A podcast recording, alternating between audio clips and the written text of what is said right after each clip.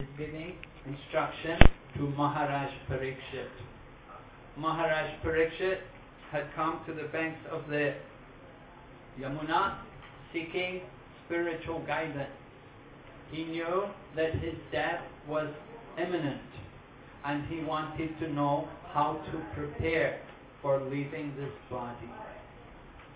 In the first chapter, uh, we have uh, Maharaj Parikshit asking Sukadeva Goswami how to fix the mind at the time of death. What should he fix the mind on?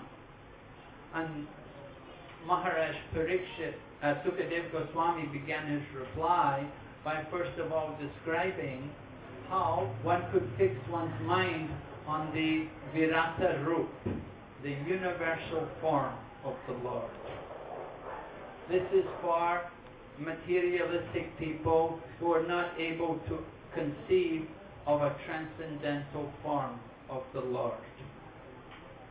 After describing this, Sukadeva Goswami then goes on to explain the process of meditation, how one can perceive of the Lord within one's own heart, not just only in the form of the, the material element, but one can also perceive the Lord within the heart of every living entity.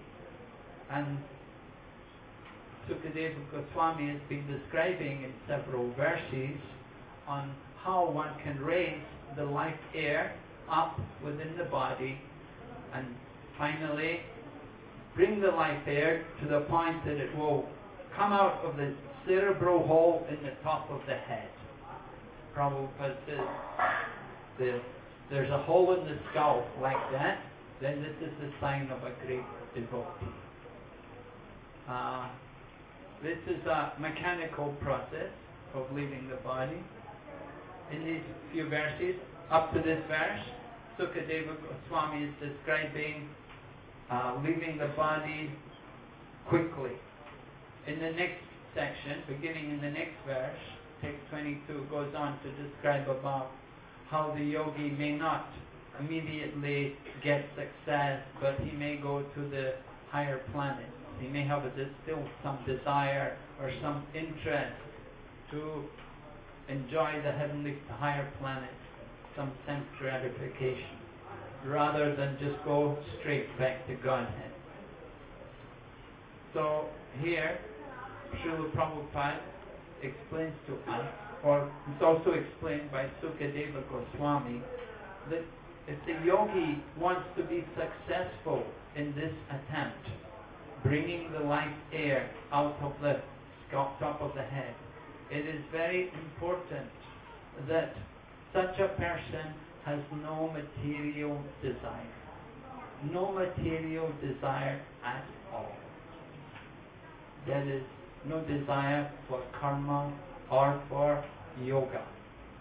The desire for karma means to enjoy the result of our work, and the desire of the yogi may be to achieve liberation into the existence of the Lord, to become one with the Supreme. So, neither of these persons are going to be successful in their attempt to get out from this material world. This is uh, this description here in the Srimad Bhagavatam, the Lord in the heart, fixing the mind on the super soul, then raising the life airs, is similar to what is described in the eighth chapter of Bhagavad Gita, where Lord Krishna explains to the uh, Arjuna how there are two processes for leaving this world. One in the daytime and one at night. In darkness and in light, right? So, after explaining the different destinations achieved, then he says actually, for one who is in devotion, it doesn't matter. The time or the place doesn't matter for one who is fixed in devotion to the Supreme. So this point is confirmed here in this verse that what is important is that we should be simply attached to the Supreme, that our mind should be absorbed in the thought of the Lord. Uh, this is pure devotional service. In the Bhagavad Gita, again in the eighth chapter, Lord Krishna describes Ananya Cheta Satatam Yomam Smarati Nityasha. Lord Krishna is saying to Arjuna that for one whose mind is fixed on me without deviation, then I am easy to obtain, O son of Pritha, because of his constant engagement in devotional service. So Ananya, Ananya Cheta Satatam, Ananya Bhakti. Krishna in different places in the Bhagavad Gita, he speaks about Ananya Bhakti. Ananya Bhakti means devotion which is not mixed with any other thing, no other desires. Uh, in some places it is described as Jnana Sunya Bhakti, devotion without any knowledge, devoid of philosophical speculation. So pure devotion. Rupa Goswami has similarly described pure devotional service. Anan, uh, anan, uh, anan, Anyavilasita shunyam jnana karma krishna no shilanam bhakti utamam. That the highest devotion is that devotion which is completely pure, without any material desire. So in the earlier verses, Prabhupada had been talking a lot in the different purports. Uh, he had been explaining what is, what are these material desires? What is it that causes us to become deviated from the path of Krishna consciousness? And Prabhupada talks again and again that the basic the strongest attachment to this material existence comes in the form of sex attraction. And this sex attraction is both gross and subtle. The subtle manifestation is even more serious than the gross. That subtle attachment comes in the form of desire for profit, adoration, and distinction.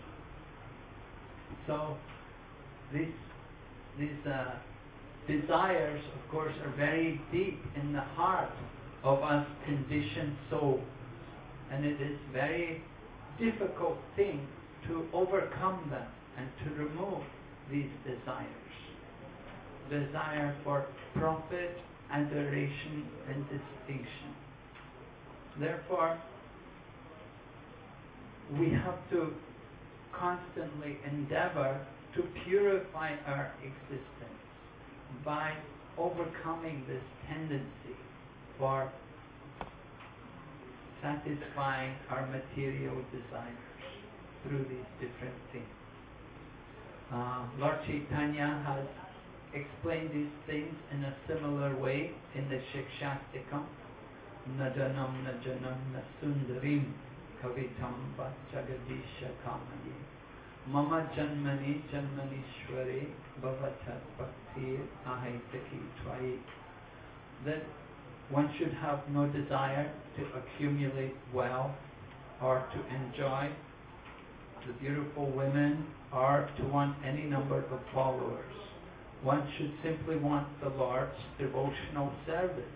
birth after birth. So Chaitanya Mahaprabhu also is teaching us not even to desire liberation from this material existence. But our constant prayer should be to be simply engaged in the service of the Lord. This uh, constant engagement in the Lord's service, this is very much required. We, when I first became a devotee, I remember we, I was told this story about the genie in the lamp. Probably you all know that story about the the, the genie in the lamp that some person purchased this lamp, but he was told to be very careful that this lamp is very dangerous. It's got some powerful genie in the lamp. However, the person opened the lamp and out came the genie. So the genie immediately demanded, Give me something to do. What can I do? So, you know, this person had a lot of responsibility, so he sent the genie to work. Go cut the garden, uh, cut the grass in the gardens, dig all the gardens, and paint the house, sweep the road, wash the car, and kept the, kept the genie busy and all kinds of things. But the genie was so fast and so quick in doing everything that it wasn't long the genie would come back and demand more service. So then it became a problem what to give the genie to do. So then the man had an idea and he told the genie, okay, tie a rope up to the top of the house. Now climb up the rope come back down. Okay, now you keep climbing up and down the rope. When I've got when I need you I will call for you. So in this way kept the genie working, you see. So this is something like the life of our a devotee. Because our mind is like this genie. Our mind is uh, some very terrible enemy will give us the desires to do all bad things. We have to therefore keep the mind engaged. So when we don't have any physical service to do, then we simply take our japa, we take our bead bag, and we hold on to the holy name of the Lord. And we just chant. Keep ourselves busy in chanting the holy name. This is our most important activity. In all activities, we have to remember Krishna. The Satatam, uh, Smartayam, how does it go? Always remember Vishnu.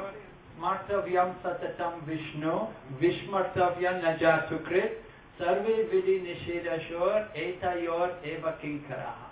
That's the most important of all regulative principles is that we should always remember Vishnu or Krishna. This is our primary regulative principle. To remember Lord Krishna, Lord Vishnu, fix our mind on Him, always remember Him, and never forget Him. So this is the most important of all things. Not just simply following different rules and principles, do this, do that, but the most important thing is that we remember Lord Krishna. Just like when Lord Krishna, uh, Lord Chaitanya Mahaprabhu was traveling in South India and he came to Sri Rangam. So besides meeting the Bhatta family, he also saw at Sri Rangam there was one Brahmana reciting the Bhagavad Gita. But he was reciting it very badly. He could not properly pronounce it, and people were joking about him and ridiculing him. But he saw that this Brahmana was every day coming to recite the Bhagavad Gita. And he also noticed that as the Brahmana recited Bhagavad Gita, he was not disturbed by the behavior of other people who were ridiculing him, but rather this Brahmana, while he recited the Bhagavad Gita, was displaying different ecstatic symptoms. Chaitanya Mahaprabhu could see his, his body was trembling, there was standing of his hair on end, like this, different signs of ecstasy. So Chaitanya Mahaprabhu decided to talk further with this person and understand what was happening.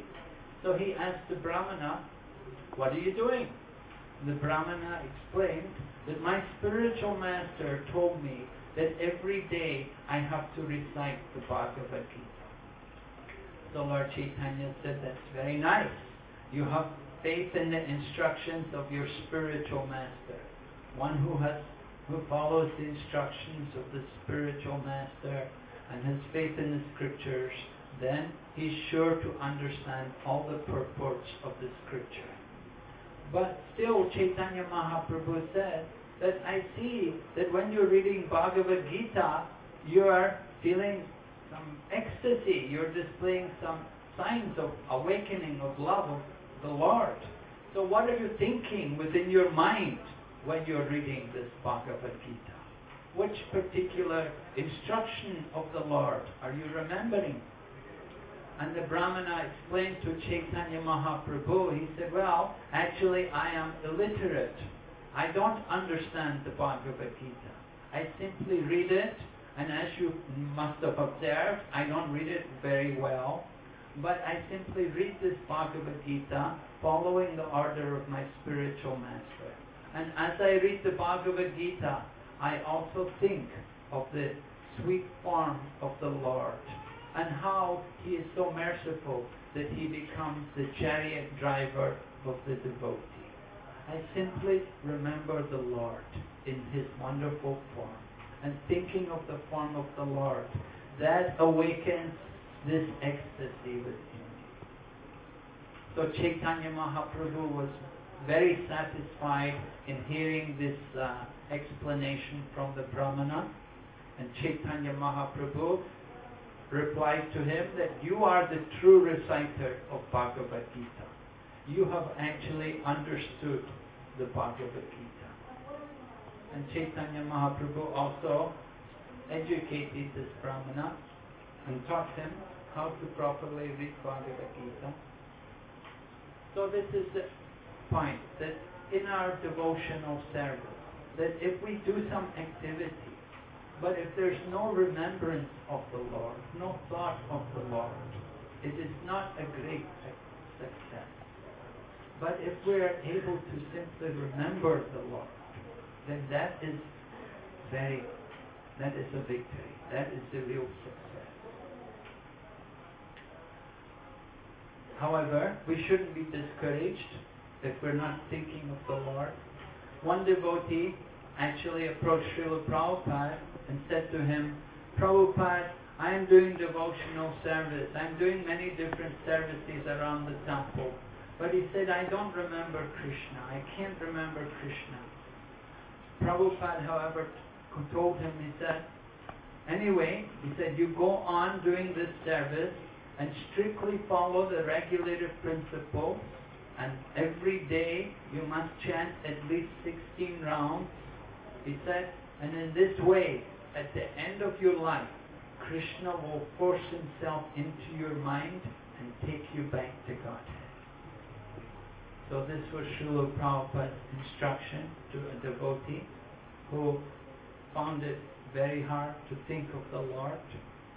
However, we should understand that if a devotee is strictly following the four regulative principles and daily chanting at least 16 rounds, trying to avoid offenses, then this is a good sign that actually there must be some thought of the Lord there. Because one will not be able to follow these principles or to maintain the chanting without remembering the Lord. The first principle is to fix the mind on the Lord.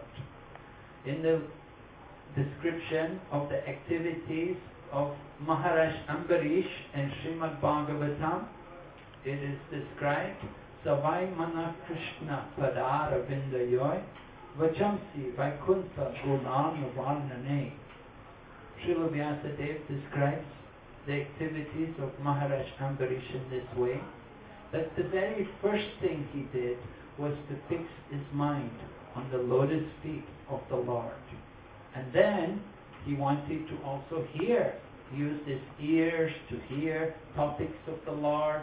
He used his legs to walk to the temple. He used his eyes to see the form of the Lord.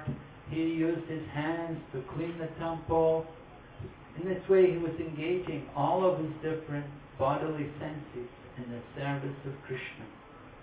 But the first thing was to fix the mind on the lotus feet of Krishna. We also sing this that song by Lochan Das Thakur, the, the Bhaja Hari Mana Sri Nanda Nandana. That uh, he is praying that let my mind be fixed on that son of Nanda Maharaj. By fixing our mind on the son of Nanda Maharaj, we will become fearless in this material existence.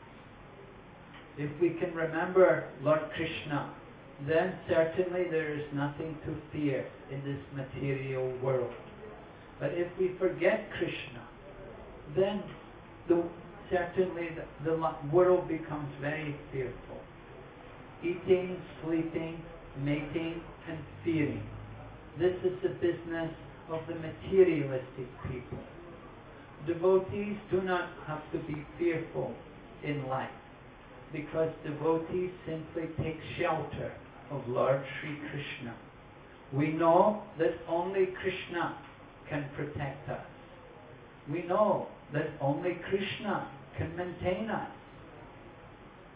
It's not by our hard work or just because we have a good job and because we worked hard to get education and we made lots of, we could make some money, but it's simply by the grace of Krishna. Krishna is maintaining not only us, he's maintaining every living entity. Eko Bahunam Yogadati Kama. That one Supreme Lord is maintaining each and every living entity. But devotees, we can recognize that the Lord is maintaining us. Therefore, we surrender ourselves to Him and we engage ourselves also in His service. We're very careful not to harbor material desires, material attachments. Attachments to this material existence will bring us back again into this material world. We have to progressively detach ourselves from this world. Therefore, we, if you study, if you've been studying the second canto of Srimad Bhagavatam, we find that Sukadeva Goswami, in the beginning of his descriptions to Maharaj Parikshit, he told him the first thing which was required for success in leaving this world. The first thing was to get out from the home. In other words, to detach oneself from this material existence. Nature of our life is that we become very attached to our material situation, our apartments, our little homes, our residences, and our belongings. It is so easy for us to develop attachment. We have to be able to leave all of these things at one moment's notice. Uh, the example was given also with Maharaj Khatvanga, who only had a moment to prepare, no time to think of anything, just simply put the mind on the Lord, fix the mind on the lotus feet the Lord. So we have to prepare for that. Just as Khatvanga Maharaj uh, had prepared, he qualified himself for this uh, situation because he had done a lot of selfless service. He had been fighting for the demigods against the demons for a very long time. A selfless service, fighting on behalf of the devotees of the Lord against the asuras. And because of this, he was rewarded by the, by the devas.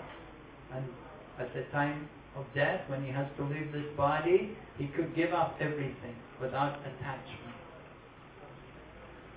Practicing devotional service, we should also be cultivating detachment. Srimad Bhagavatam in the first canto describes Vasudeve Bhagavati Bhakti Yoga Asu Vairagyam Chiyat Ahai to come.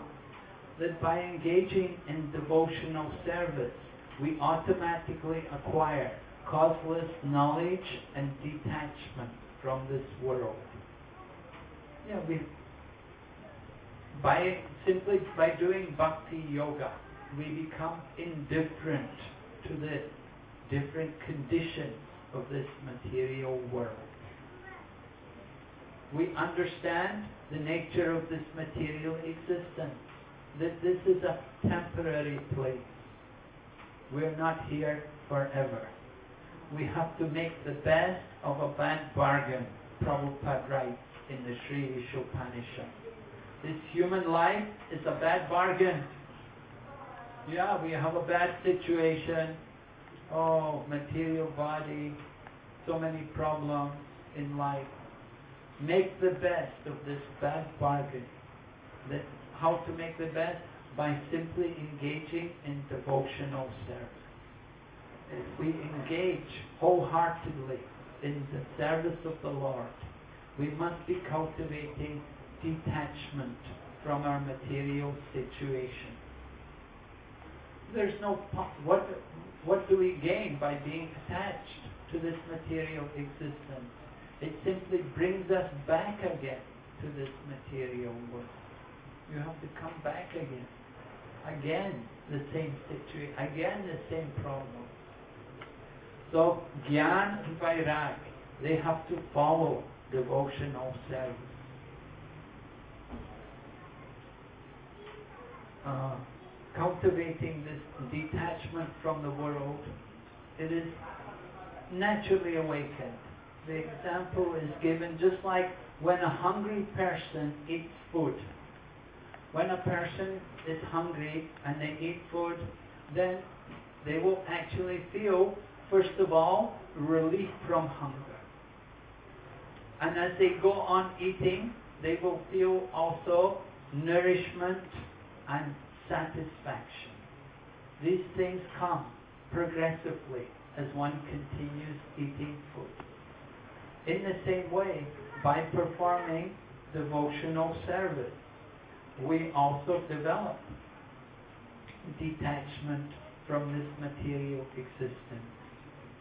We become absorbed in the devotional activities of the Lord and we awaken transcendental knowledge. So we have to, Prabhupada often says, what we have to test ourselves to see how much we're maintaining attachment to this material existence. Sometimes uh,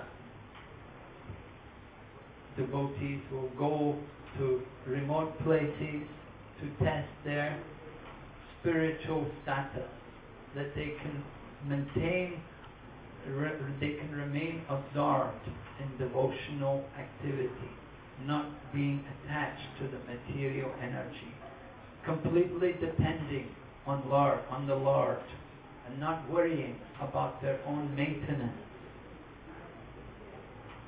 We see sometimes people go to live in the holy dham of Vrindavan. In their elderly age, they go off to live in Vrindavan, renouncing everything and simply depending on Lord Sri Krishna for their maintenance. Devotees like Madhavendra Puri, he was living there in Vrindavan and he made the vow that unless somebody gives him food, he would not eat. And he was just simply sitting there on the banks of the one of the kunds there in Govardhan Hill. He was not even thinking about food. But Lord Krishna personally came to bring him food to service, saying that my mother sent me. She said that in Vrindavan no one is allowed to go hungry.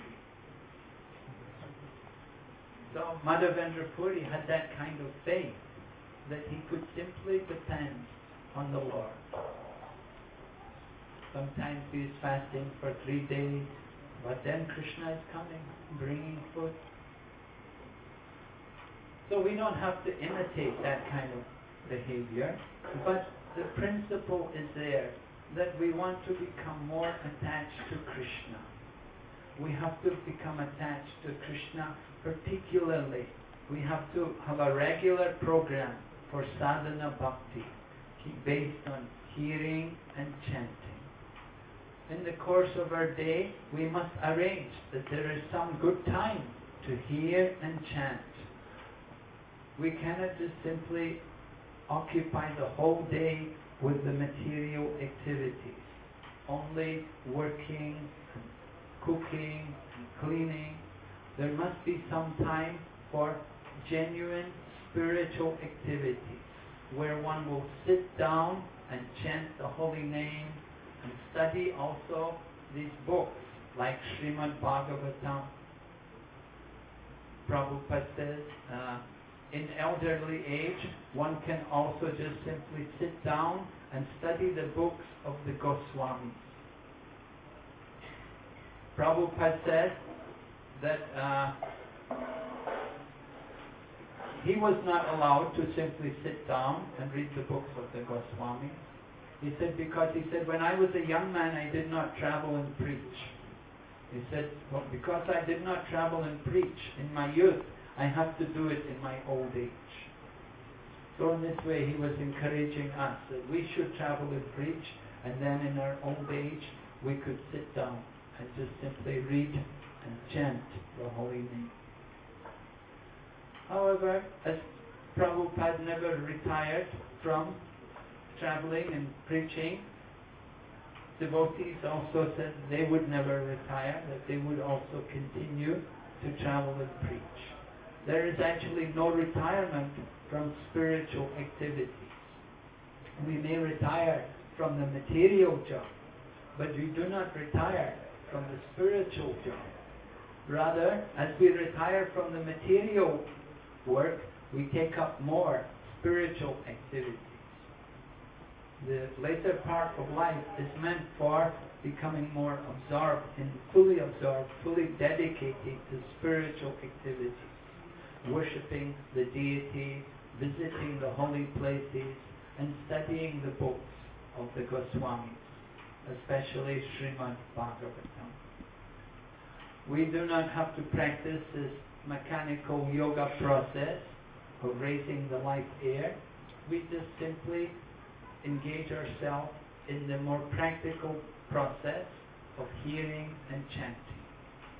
This type of yoga process, which is described by Sukadeva Goswami here in this chapter, would be very difficult for any of us to do in this age.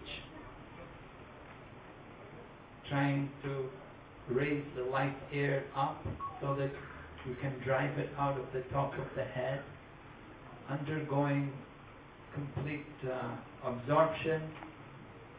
The different stages were described, how you have to come to that stage of lahabda, lahabda, labda ho prashanti, that uh, supreme trance or samadhi, where you're completely absorbed in uh, the internal, in the, the supreme, within the heart. So that kind of uh, mechanical process is very difficult and very rare that one can be successful in this age. But the devotional process is, as it is described in the Bhagavad Gita, susukam kartam avyayam. That it is joyfully performed. The devotional activity, hearing and chanting, it is not dry, it is not ritualistic or mechanical, but it is very satisfying and pleasing to the heart. So this is this process of studying Srimad Bhagavatam, hearing about Krishna and the association of devotees, worshipping the deity, these activities, these are for everyone in any position of life. You don't have to go out from the home. You can remain where you are. You just simply have to become absorbed in worship of the Lord. Very simple and natural processes. And these are especially meant for everyone in this Kali Yuga. Everyone can become successful. we can we can become fully absorbed in Krishna's service. It is not does not require a great expense, does not require a great endeavor. It simply requires a little attention, to give some time. We have to be willing to give some time, of course, to be willing to practice these things. Practice. The ability is within us. And we have to, we go on practicing, then that ability awakens. Prabhupada gives the example of the young child learning to walk. That the young child in the beginning cannot walk. You have the parents have to help. But as the child continues to practice, the child learns how to walk. Because the ability is naturally there within the child that it can walk. In the same way, all of us have the ability to be Krishna conscious. It is awakened just simply by practice. What is that practice? That is again this sadhana. Sadhana means hearing, chanting, the de- different devotional activities. Krishna described in ninth chapter Bhagavad Gita, Manmana Bhava Madbhakto Madhyaji Mam Namaskuru. Worship Krishna, offer obeisances to Him, become Krishna's devotee, engage your mind in thinking of Him. This is sadhana. And this is also sadhya. Sadhana is the means to perfection, and sadhya is the perfection itself. Actually, there's no difference between the two. Whether we're on the path to perfection or whether we have achieved perfection, the activities are the same. We go on with the same activities. It's not that, oh, okay, I've done sadhana for three years now, I'm, I must be a graduate. Right? I don't need to do all so many things. I've already, you know, at, at college like that, you know, you do a course, you finish the course. No, I did that course, you know, I'm finished with that. But in Krishna consciousness, it goes on. It's the same, the same activities. Sadhana and sadhya, the per- path to perfection and the perfection itself, the same thing. We continue to hear and chant. We have we have to do the chanting. We have to worship the deity. We have to offer obeisances. This was the activities of the Goswamis. They were on the highest spiritual position. But every day, you know, Sanatana Goswami was offering thousands of obeisances to Vaishnavas. Every day they were chanting so many rounds, countless rounds. They were studying scriptures. They were constantly engaged in all of these activities. And they were always meek and humble. So this is the sign that someone is making that we're making spiritual advancement. The more we progress in spiritual advancement, then we become detached to the material existence. And a person who is detached from the material existence is not going to be proud. Rather, he will be the most humble person, the most tolerant person. In the Srimad Bhagavatam, Lord Kapila describes the ornaments of a sadhu to his mother Devahuti. Just as people wear ornaments on their dress, in their body, different ornaments are worn. In the same way, there are qualities within the individual's character which are also ornaments. So, sadhu bhushana, what are the ornaments of a genuine sadhu? One who sadhu means also devotee of the Lord. The devotees of the Lord are all sadhus. So, um, Lord Kapila describes these qualities. Titikshava, Karunika, Suridam Sarvadehinam. Ajata Shatrava Shantu Sadhava Sadhu Bhushanaha. First of all, titikshava, that a devotee will be tolerant. A devotee does not get disturbed by the behavior of others. They remain tolerant. Tolerant, that titikshava is used in the Bhagavad Gita in the second chapter. Krishna is saying to Arjuna that happiness and distress are like the winter and summer season. They, it's something which we perceive by the senses. One should tolerate without being disturbed. A devotee has to be tolerant as, as we are cultivating the qualities of devotee. By our devotional service, we can understand how much we have progressed in our devotional service by how many of these qualities we have cultivated. Are we tolerant in our activities? Are we able to tolerate the abuse of others? The, some people may be, be very nasty, behave to us in a very bad way. Are we able to tolerate without being disturbed? Or do we think, I'll get revenge. I'll get my own back on them. Just wait. you know? So, you know, if we do that, then that just perpetu- perpetuates the wheel of karma. Because one, per- one person does bad to us, and if we try to do something bad back to them, then they think how to do worse back to us. And the whole thing goes on and on. You see, there's no end to it. You see? So we don't want to perpetuate the wheel of karma. We want to just stop it.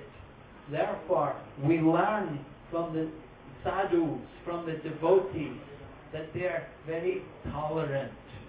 They do not act against others to try to uh, get revenge or anything. We tolerate.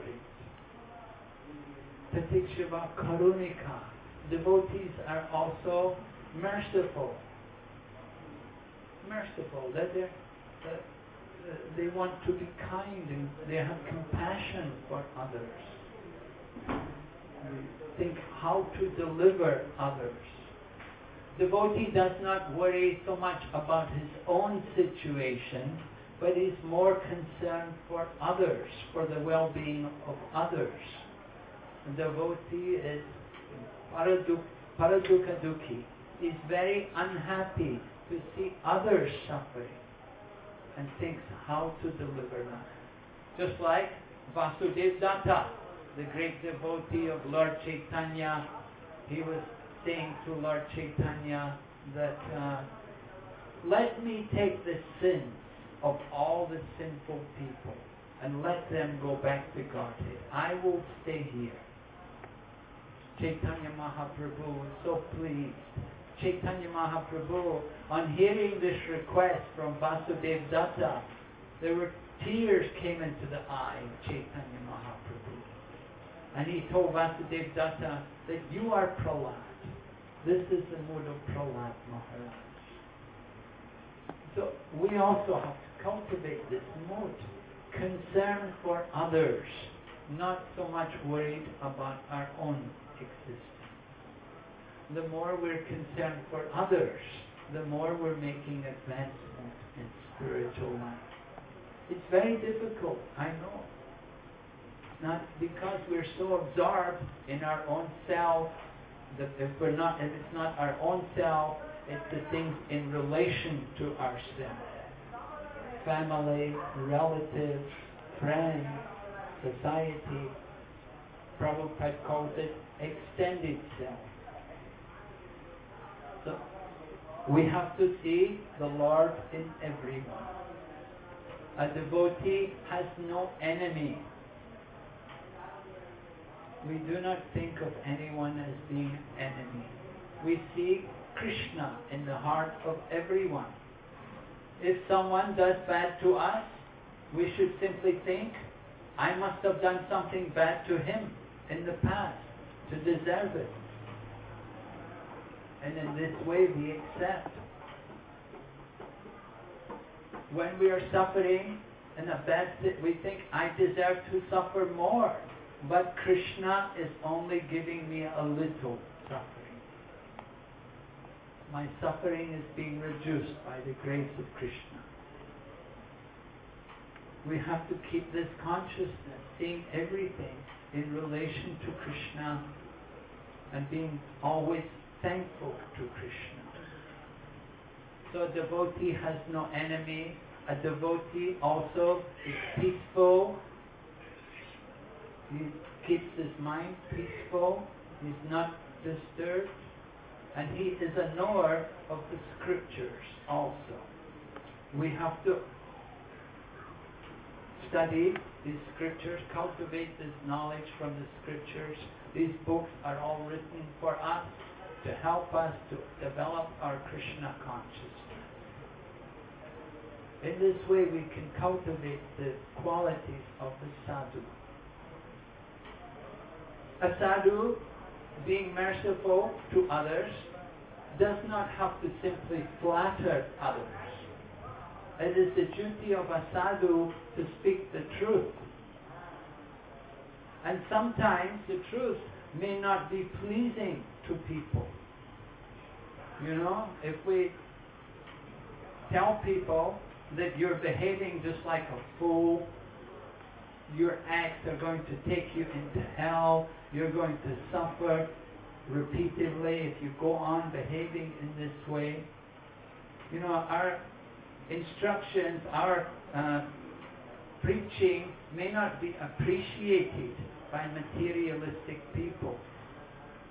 But we, we don't have to flatter materialistic people.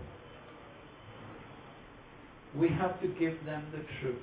We have to explain to them the nature of this material world. As devotees, we are sadhus and we have to cut. Sadhu means one who can cut the attachment to the material existence.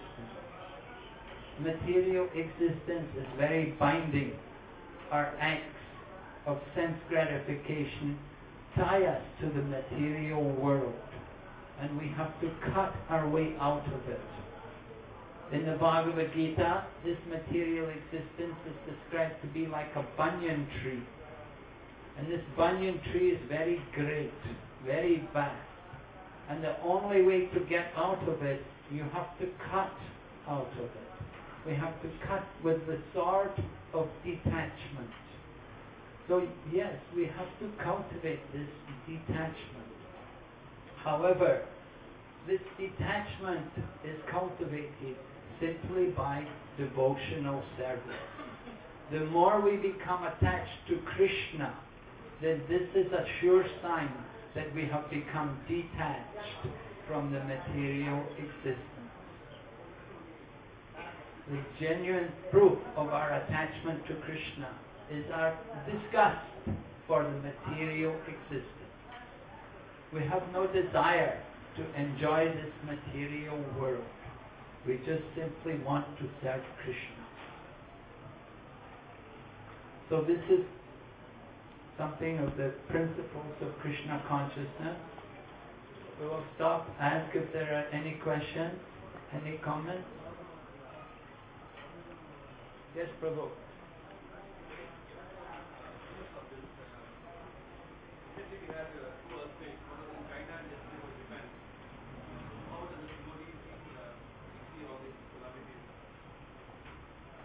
Oh, how do we see natural disasters when they take place in the world?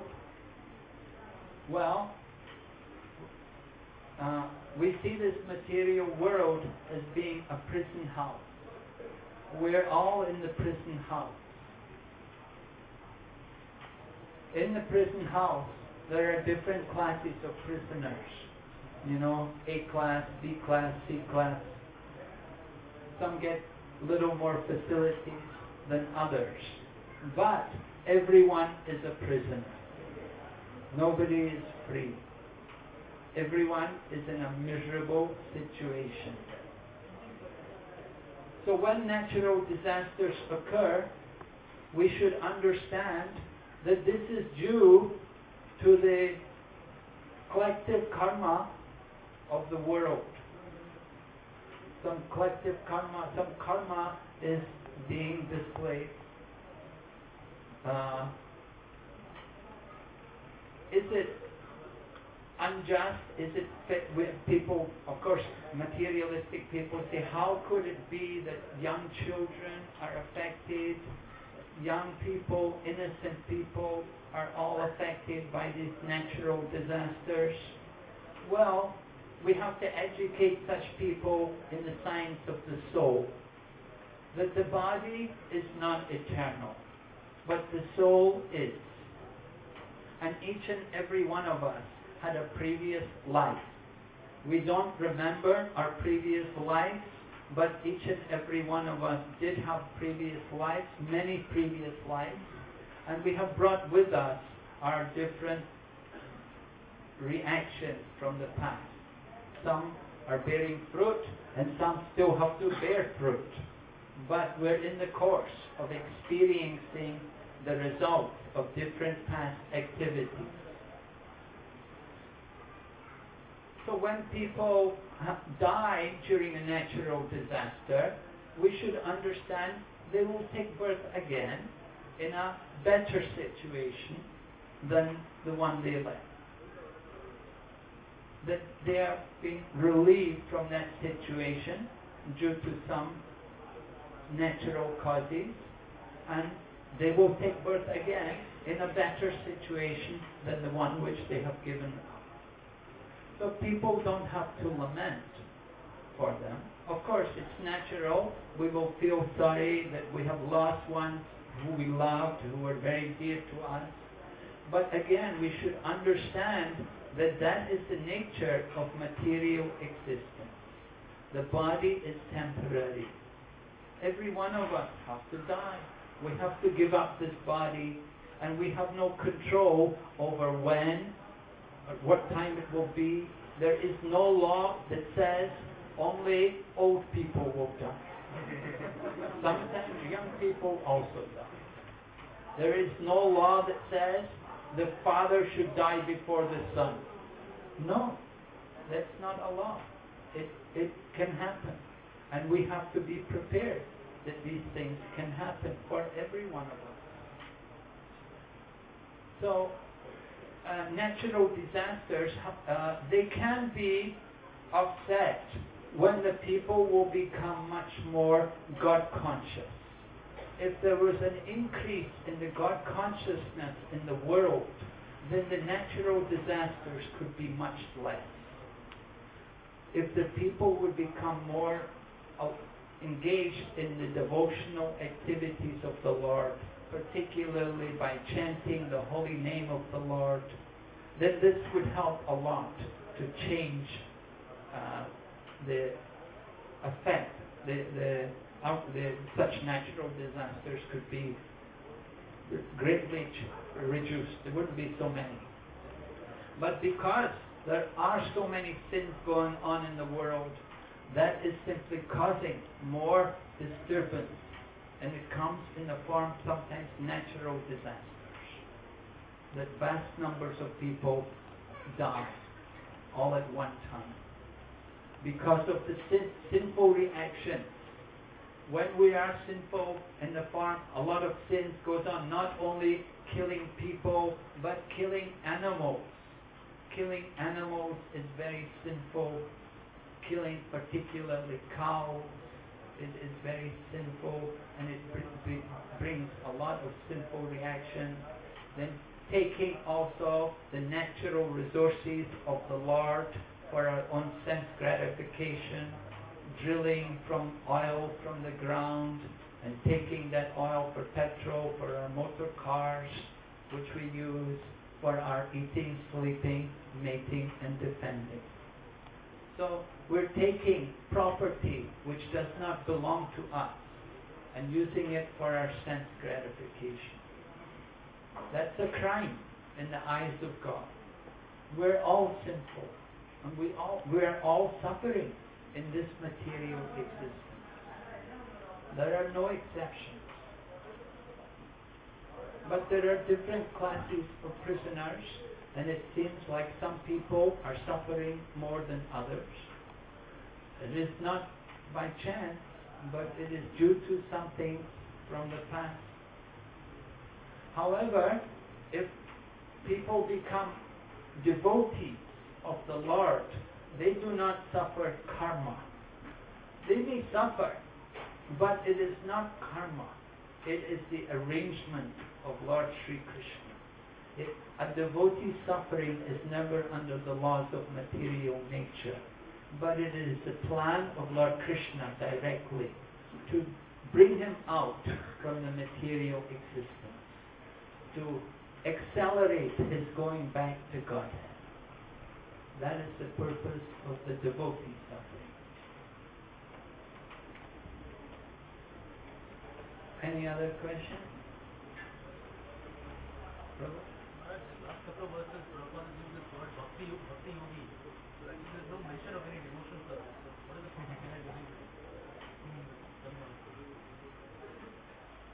Well, it, it's not there in the Sanskrit, but you see, it does mention about. Uh, it says that. Uh,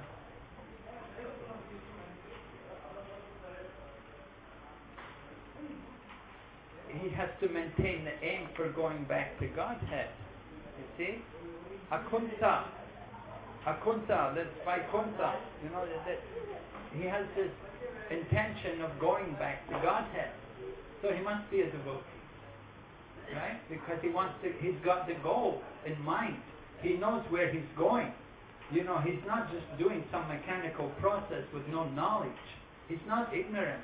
He's not just some yogi who does some yoga exercise and doesn't know anything about God. He actually knows what his destination is. You know, have you read Alice in Wonderland? You know, Alice went into the Wonderland and she said, she said to who was it? The, she said, and he where do I go from here? So that, he said, where do you want to go? And she said, I don't know. So he said, well, it doesn't matter where you go, does it? right? If you don't know where you're going to go, it doesn't matter where you go. So that's like Alice in Wonderland. But, you know, we're not in the Wonderland. you should know where you're going. Yeah. And this yogi, he knew where he was going. He had his goal in mind. He wanted to go back to Godhead. So he's a bhakti yogi. Although he's doing, he's trying to go, he's u- not using the normal proceed, process. He's using this uh, meditation on the supreme, raise the life air up off the top of the head, a different process. But still, there's, you know, his he's bhakti yogi because he, he knows about the Lord and he wants to get there. He's fixed. He has no material desire. That is bhakti yoga, right? No material desire. That's the real bhakti yogi. You know, just because we may do hearing and chanting and think we're bhakti yogis, you know, but we still have a lot of desires, you know.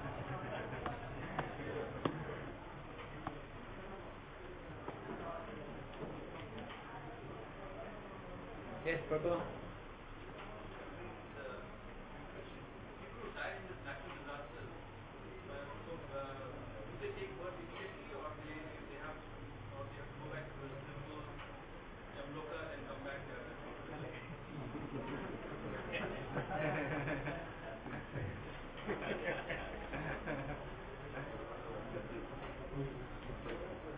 Well, it depends a lot on the consciousness, you know, the particular situation. Where where there's a lot of people dying, you know, there must be a lot of different different situations. It's not all the same for everyone. It's hard to say. People who are maybe more attached, more sinful, they may take a longer time before they're maybe a longer time before they're put into a particular situation again. And these things are not very clear exactly how long they take. We're not it's for So you you were saying that in the lecture that anything bad happens your karma. But there are many terrorists or many people in the name of religion, the innocent people, abuse ma- many innocent people. How do we take it? We should take, we should take it as our karma and forgive them, or they should be punished. Yes, well, generally, everything which happens, a devotee, we, we think like this, we, we understand that whatever's happening, it's not by chance. There's no such thing as chance anywhere. That every, there must be some reason behind everything. So when someone suffers, you know, you say somebody may be killed, and you say innocent people. So, it, you know, we, it's not really easy for us to judge how innocent people are because we don't know the past lives of people. You see? So how, you know, people may say, I, no, I'm innocent. I never did any harm to anyone. But that is their thinking. You know, in general, we all think we're good people. Right? You know, we all have that opinion about ourselves. I'm a good guy. I never do any harm to anyone. Why you do this to me? But you know, I mean, we do a lot of things actually which are not quite right in the eyes of God. And we've done a lot of things in the past also, and that's why we're here in this material world. The good guys are not here.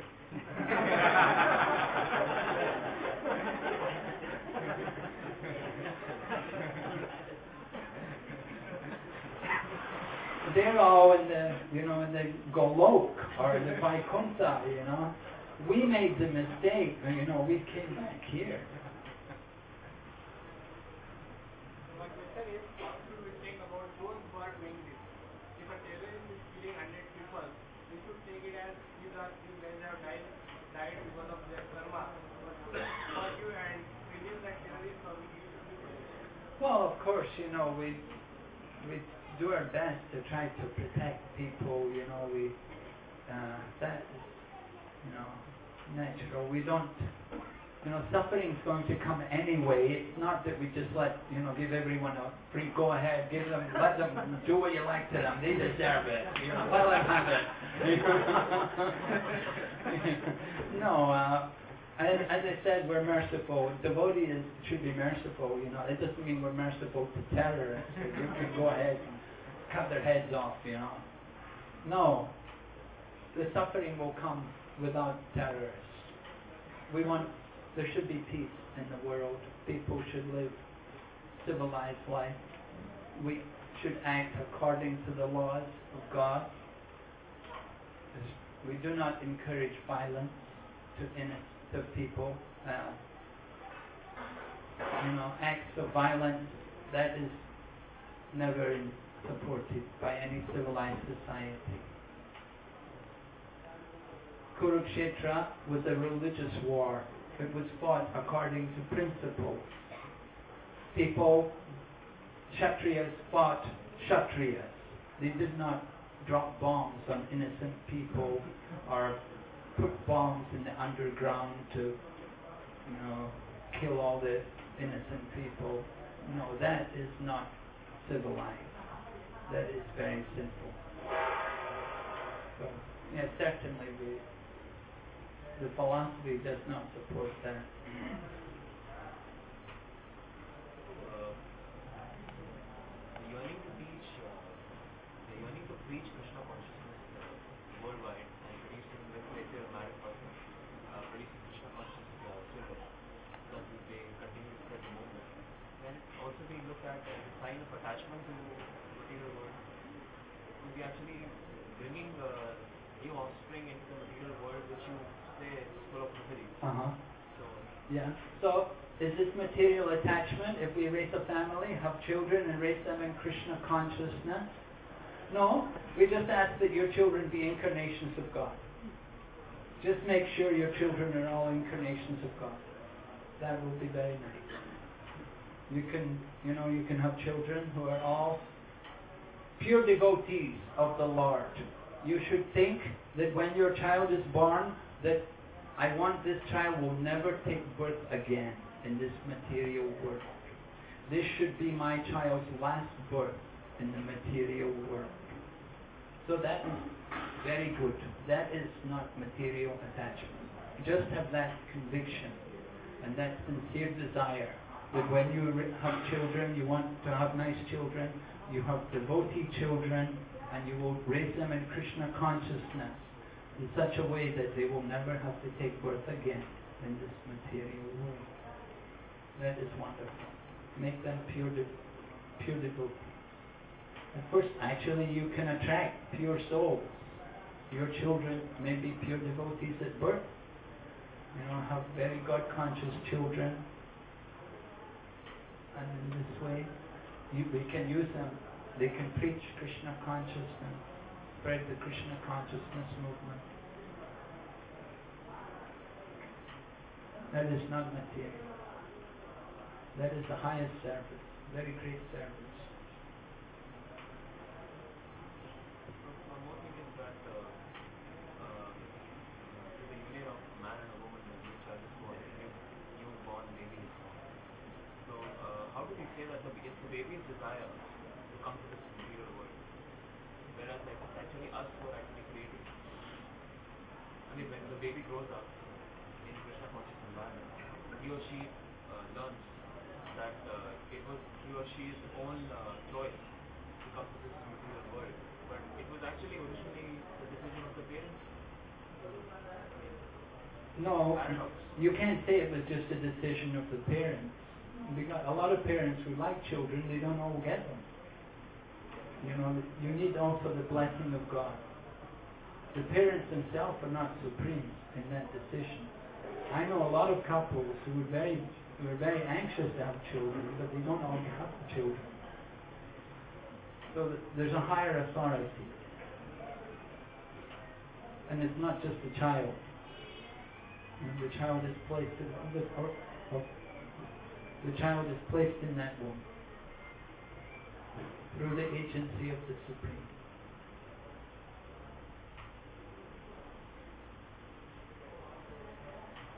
Maharaj, uh, in- at the end of the lecture, you said that uh, we have to cut knot with the uh, sword of knowledge. What does it mean? Maharaj? Is it, uh, because our endeavor is generally not to cut the knot, we have to try to untie it or something. Because you know we are working over it and you know so uh, how to how to see that we have to actually cut them and not to try to untie them or How to cut the knot rather than try to untie the knot. yeah. Well, uh, how to cut the knot. That that is the the sort the weapon of detachment. By this weapon of detachment, that is the process for cutting the knot. If it's a knot, you know, you try to untie it, you may never untie it. That's the problem. You know, you try to undo the knot, it can take a long time, and some knots, you know, sometimes you can never undo them. You know, they're just, you know, it's too tight. You just you can't get it out. You have to cut. So this is the sure way, cutting the knot, right? How to cut by knowledge, the, the, by this weapon of knowledge that we simply hear, and we hear with firm conviction.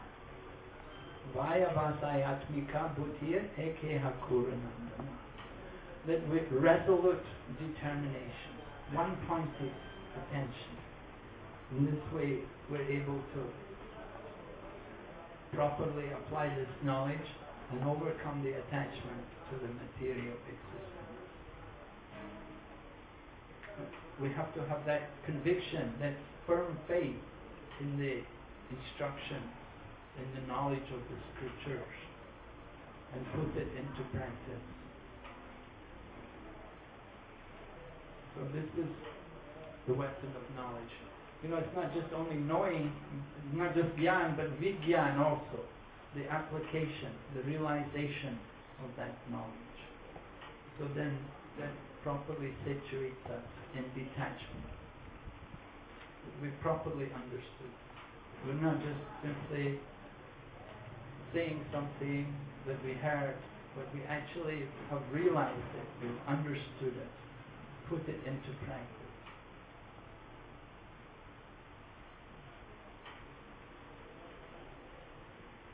Any other question?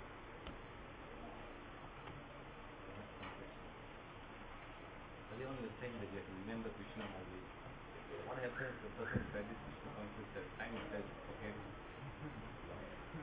If a person's been practicing Krishna consciousness and at the time of death he forgets the Lord, then Krishna will force himself into that devotee's mind and take him back to God. Prabhupada said, right? If we've been devotees throughout our life, but still somehow, some unfortunate circumstances, we don't know, we have to leave untimely. There may not be the opportunity for the remembrance of the Lord, but Krishna will force himself into the mind. Krishna himself says uh, he is the swift deliverer for the devotee from the material existence. We don't deliver ourselves. It's Krishna who carries us back home, back to God. You know, it's not our efforts, but it's it, we just simply try to be a devotee. We just simply try to engage in service, and Krishna is the one who reciprocates, that he remembers his devotee, and he brings us out of this material world.